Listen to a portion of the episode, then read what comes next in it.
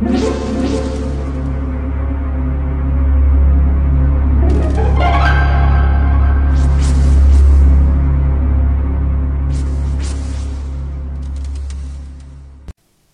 家好，我是小依依，欢迎收听一分钟破。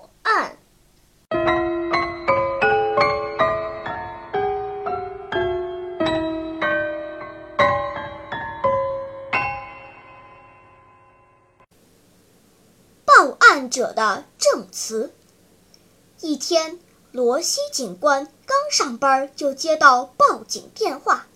马丁·路克高级公寓二零三号房间被盗。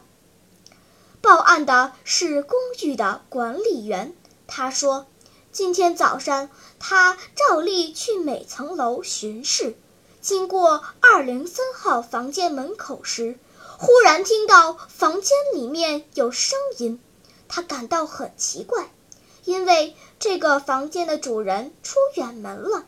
至少要半个月才能回来。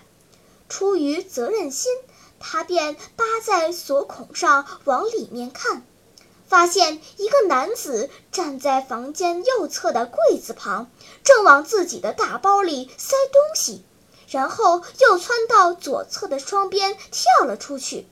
他知道这人肯定是盗贼，就打电话报了警。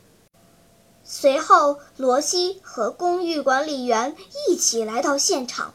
公寓的房门是一扇有十厘米厚的重重的橡木门，门的锁孔大小和黄豆差不多。房间很长，左侧窗户到右侧窗户足有十四米。左侧的窗户开着。突然，管理员抢先走到窗边，说：“警官。”这里有一个男人的脚印。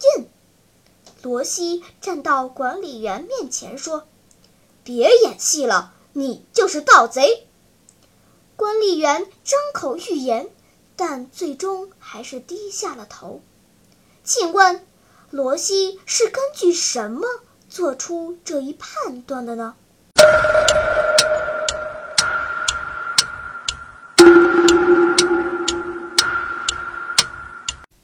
你想出答案了吗？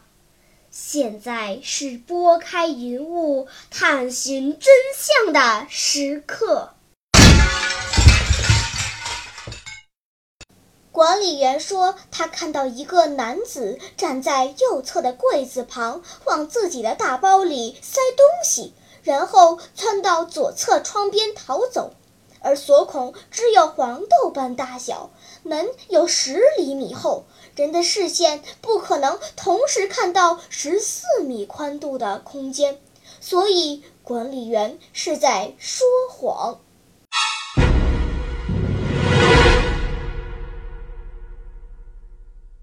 好了，今天的推理结束了，小朋友们。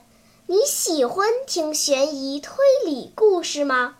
如果喜欢，就请关注小依依讲故事吧。在喜马拉雅 FM 上，我将为你呈现更多谜一样的故事。